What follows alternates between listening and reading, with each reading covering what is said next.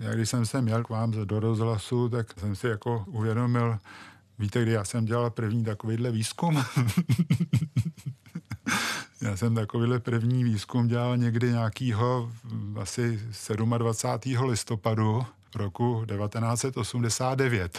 Nepovídejte. No, já jsem pracoval v sociologickém ústavu a mi přišlo, že bychom měli jako lidi, kteří jsou v té branži k tomu nějakým způsobem se postavit. Přemysl Čech, sociolog a ředitel agentury Median, která provedla bleskový průzkum pro Český rozhlas. Takže se snažíme monitorovat ty názory, postoje lidí, společnosti. Požadujeme demisi Andreje Babiše.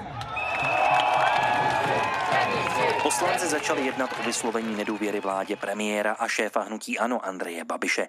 Opozice se pokusí zhruba po půl roce po druhé svrhnout menšinovou vládu hnutí Ano a ČSSD. Poslanci by podle necelé poloviny lidí měli při hlasování vyslovit vládě premiéra Andreje Babiše z hnutí Ano nedůvěru. Vyplývá to z exkluzivního průzkumu, který pro Český rozhlas provedla tento týden agentura Median na reprezentativním vzorku více než tisíce respondentů. Ale ten hlavní důvod, proč chceme vyslovit vládě nedůvěru, je ten konflikt zájmů předsedy vlády, ta postupná likvidace zásad demokratického právního státu. Takže já tomu nerozumím, proč chcete destabilizovat naši zemi, proč nášíte nejistotu mezi lidi, vlastně ještě stupňujete to, to napětí a chcete naši zemi poškodit. Menšinová vláda premiéra a šéfa hnutí Ano Andreje Babiše za sebou má rok úřadování a teď už i dva celodenní maratony poslaneckého vyjednávání o nedůvěře. V neděli žádalo demisi Andreje Babiše na velké demonstraci víc než čtvrt milionu lidí a podle nového průzkumu až třetina obyvatel s organizátory protestů sympatizuje. Jak Češi hodnotí současnou situaci a co od premiéra očekávají? Je čtvrtek, 27. června, tady je Lenka Kavrhelová a Vinohradská 12, spravodajský podcast Českého rozhlasu. Tento výzkum se udělal na vzorku zhruba tisíce respondentů, potvrzuje dál polarizaci té společnosti. To je téma, který se ví a komunikuje se dlouhou dobu. Na druhou stranu ten výzkum přinesl nějaké nové informace v tom směru, že vlastně jsme poprvé naměřili postoje k tomu spolku Milion chvilek, jak vlastně lidé se k němu celkově staví. Vidíme, že tam trošičku v průběhu času narůstají určité sympatie a na druhou stranu strašně záleží na tom, na které té části barikády nebo v které té části spektra stojím a podle toho vlastně potom zaujímám i ty jednotlivé postoje stanoviska. No a když se tedy teď podíváme na to, k čemu ty průzkumy vás dovedly. Vy jste zkoumali postoj lidí konkrétně k té nedělní demonstraci proti vládě Andreje Babiše ANO. Takže co si o nich lidé myslí? Tak asi bychom si mohli přiblížit, kolik lidí vůbec o těchto těch aktivitách ví. Mm-hmm. Vy tady máte před sebou celé grafy. Já tady mám nějaký takový prezentace, obrázky, grafy o tom, že demonstrace na letné probíhala. Podle našeho průzkumu ví víceméně téměř celá společnost. Nám odpovědělo 90% respondentů, že tuto akci zaregistrovalo. Takže to znamená, že asi lidé mají z médií informace jako plus minus všichni to stejné. Jako víceméně asi mají víceméně všichni stejný, nebo mají pravděpodobnost mít ty informace, asi mají všichni stejný.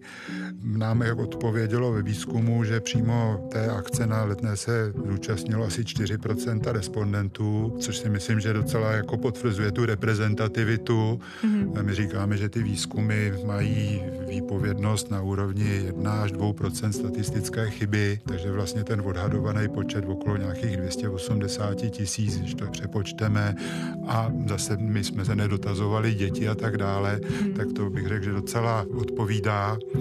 Říkal jsem, 90% lidí zaregistrovala, ví o, o tom, že byla demonstrace na letné.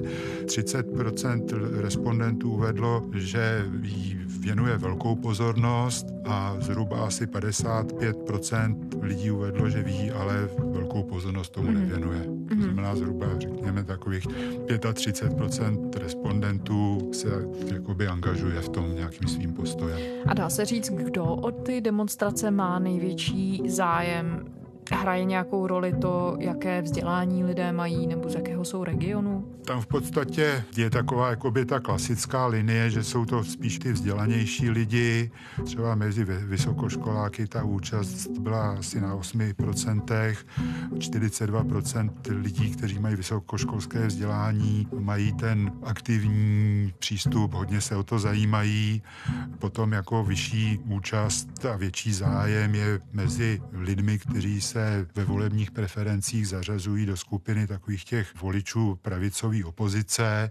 Tam ten zájem je až okolo 51% z hlediska jako z toho sociologického, tohle není nic objevného zjištění. Furt jsme jako na tom, co jsem říkal na začátku, že mm. jsou tady skupiny a ty mají své postoje a své názory a nejsou v tom zvyklatelný do určitý míry. No.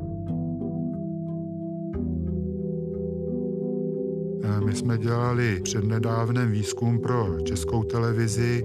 Tam jsme v podstatě taky se ptali na tu otázku, jestli jsou účastní a zaregistrovali a já nevím, v rozmezí zhruba asi těch dvou, tří týdnů, tak je tam nárůst asi o 4%. Takže přibývá lidí, kteří jako, o těch aktivitách spolku no, Milion chvilek no, vědí. No a naopak těch lidí, kteří nezaregistrují a jsou tak těch je furt jakoby 10%. Možná, že ještě, když jsme jakoby v tom celkovém popisu postojů ty populace, tak si myslím, že ještě jako důležitý, měli jsme tam jednu otázku, do jaký míry se lidé s těmi aktivitami spolku Milion chvilek stotožní zúčastňují, to mhm. znamená část se opravdu účastní těch demonstrací, část eh, se neúčastní a tady šlo jakoby o to, do jaký míry se vnitřně stotožňují, tak necelá třetina, zhruba je to 28%, uvedli, že se přímo stotožňují mm-hmm. s těmi aktivitami a zhruba asi 50% respondentů uvedlo, že se nestotožňují. A dá no. se z toho vyvodit, co to znamená? No já si myslím, že těch 28%, kteří se stotožňují, tak bych řekl, že to jsou lidi, kteří jsou jakoby potenciálně ochotný přijít na nějakou další demonstraci, pokud Milion chvilek bude koncipovat nějaký konstruktivní program nějakých změn postojů, tak to je potenciální skupina lidí, kteří se k tomu můžou připojit, zúčastnit se a tak dále. Dovolte mi proto oznámit, že 16. listopadu 2019 v sobotu se opět potkáme zde na Letenské pláni. To si myslím, že jako není úplně malá část, 28%, 30% napříč celé populaci, to je poměrně jako hodně velký procento. No, mm-hmm. Ale jako pokud se díváme zase na tu strukturalizaci, no tak se ta středopravicová opozice, ta se stotožňuje na úrovni 62%, no a naopak lidé, kteří se deklarují jako voliči, ano, no tak tam to stotožnění je na úrovni 3%. No. A vy jste se ale také ptali lidí, co očekávají, že se stane dál. Tak to je asi jedna z kruciálních otázek, kam dál milion chvilek se bude odvíjet. Každý z nás má nějaké nápady, nějakou vizi, jak pokračovat. Množí se dotazy, stane se milion chvilek politickou stranou? Nestane. Oni sami říkali, že chtějí zůstat jenom občanskou aktivitou. Milion chvilek je a zůstane nadstranickou občanskou iniciativou, která chce spojovat všechny, kterým záleží na demokracii. Právě v nadstranickosti je síla těchto protestů jaké doporučení lidí, respondentů. Na to máme čísla, asi okolo 30%. Já říkám, asi nám vždycky vyjde nějaký konkrétní číslo 28 nebo 31, ale je tam statistická chyba hmm. 1-2,5%, ale je to potřeba vnímat, že je to řekněme okolo 30%, tak 30% lidí se stotožňuje s tou ideou zůstat jenom občanskou aktivitou. Potom je tam skupina lidí, necelých 20%, kteří by byli pro, aby se to přerodilo do nějakého politického politického formátu, buď politické strany nebo hnutí, který by mohlo mít nějaký politický ambice. Necelých 10% lidí říká, zůstaňte občanskou aktivitou, ale přikloňte se k programu existující politické strany nebo politického hnutí. No a asi čtvrtina se domnívá, že by spolek Milion chvilek měl zaniknout a 18% neví, nemá postoj.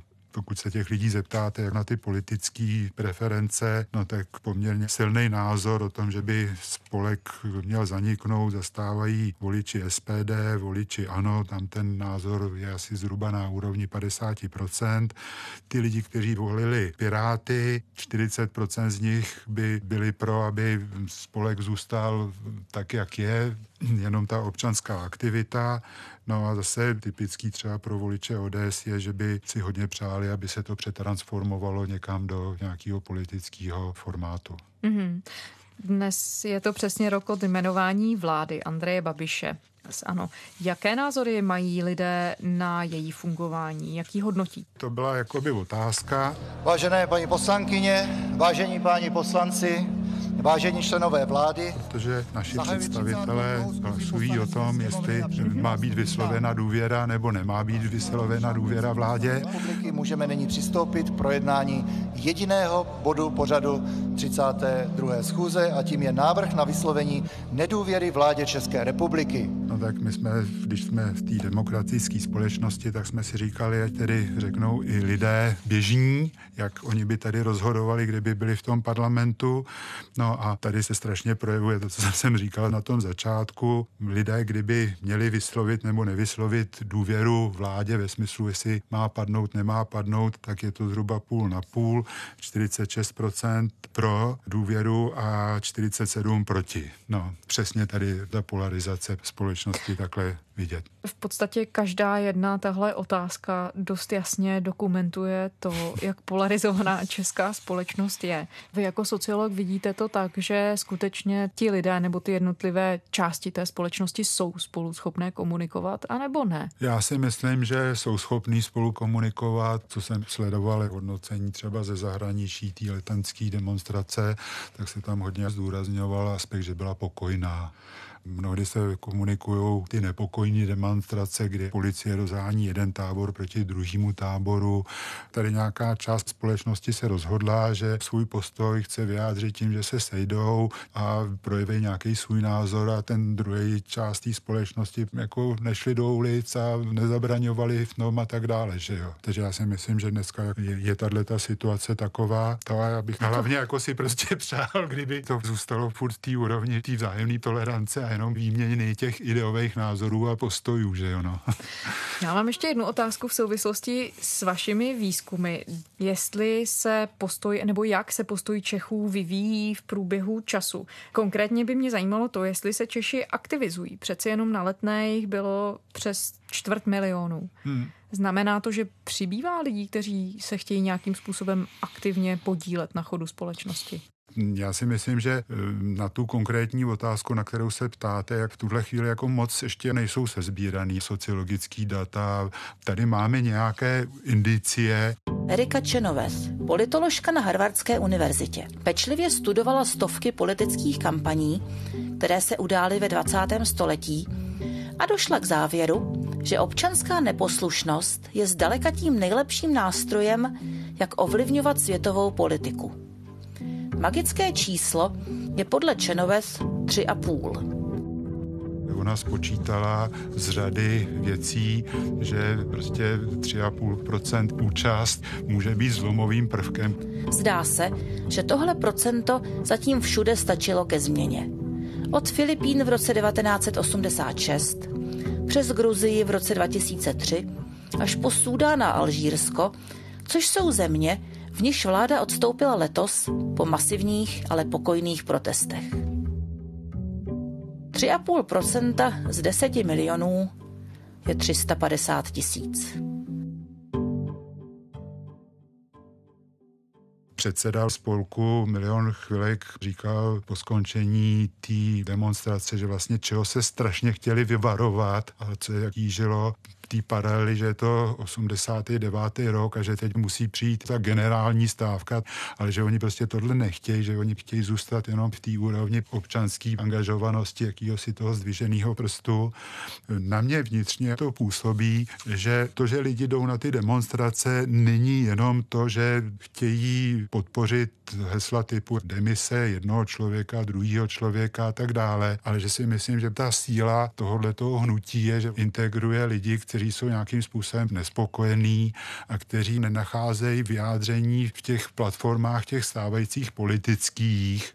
Když si to vezmeme, hnutí ano taky vzniklo s tím, že jeho cílem je zreformovat společnost, ale asi nějaká část lidí s tím, kam to hnutí ano dospělo, se nestotožňuje a mají pocit, že chtěli by tu společnost reformovat, chtěli by udělat nějaký změny, ale není tady nějaká platforma, přes kterou by to mohli vyjádřit a možná právě ten spolek milion chvilek je pro ně tato platforma a že do určitý míry u těch lidí vzniká pocit určitý soudružnosti a něco se tam možná v podstatě tvoří. No.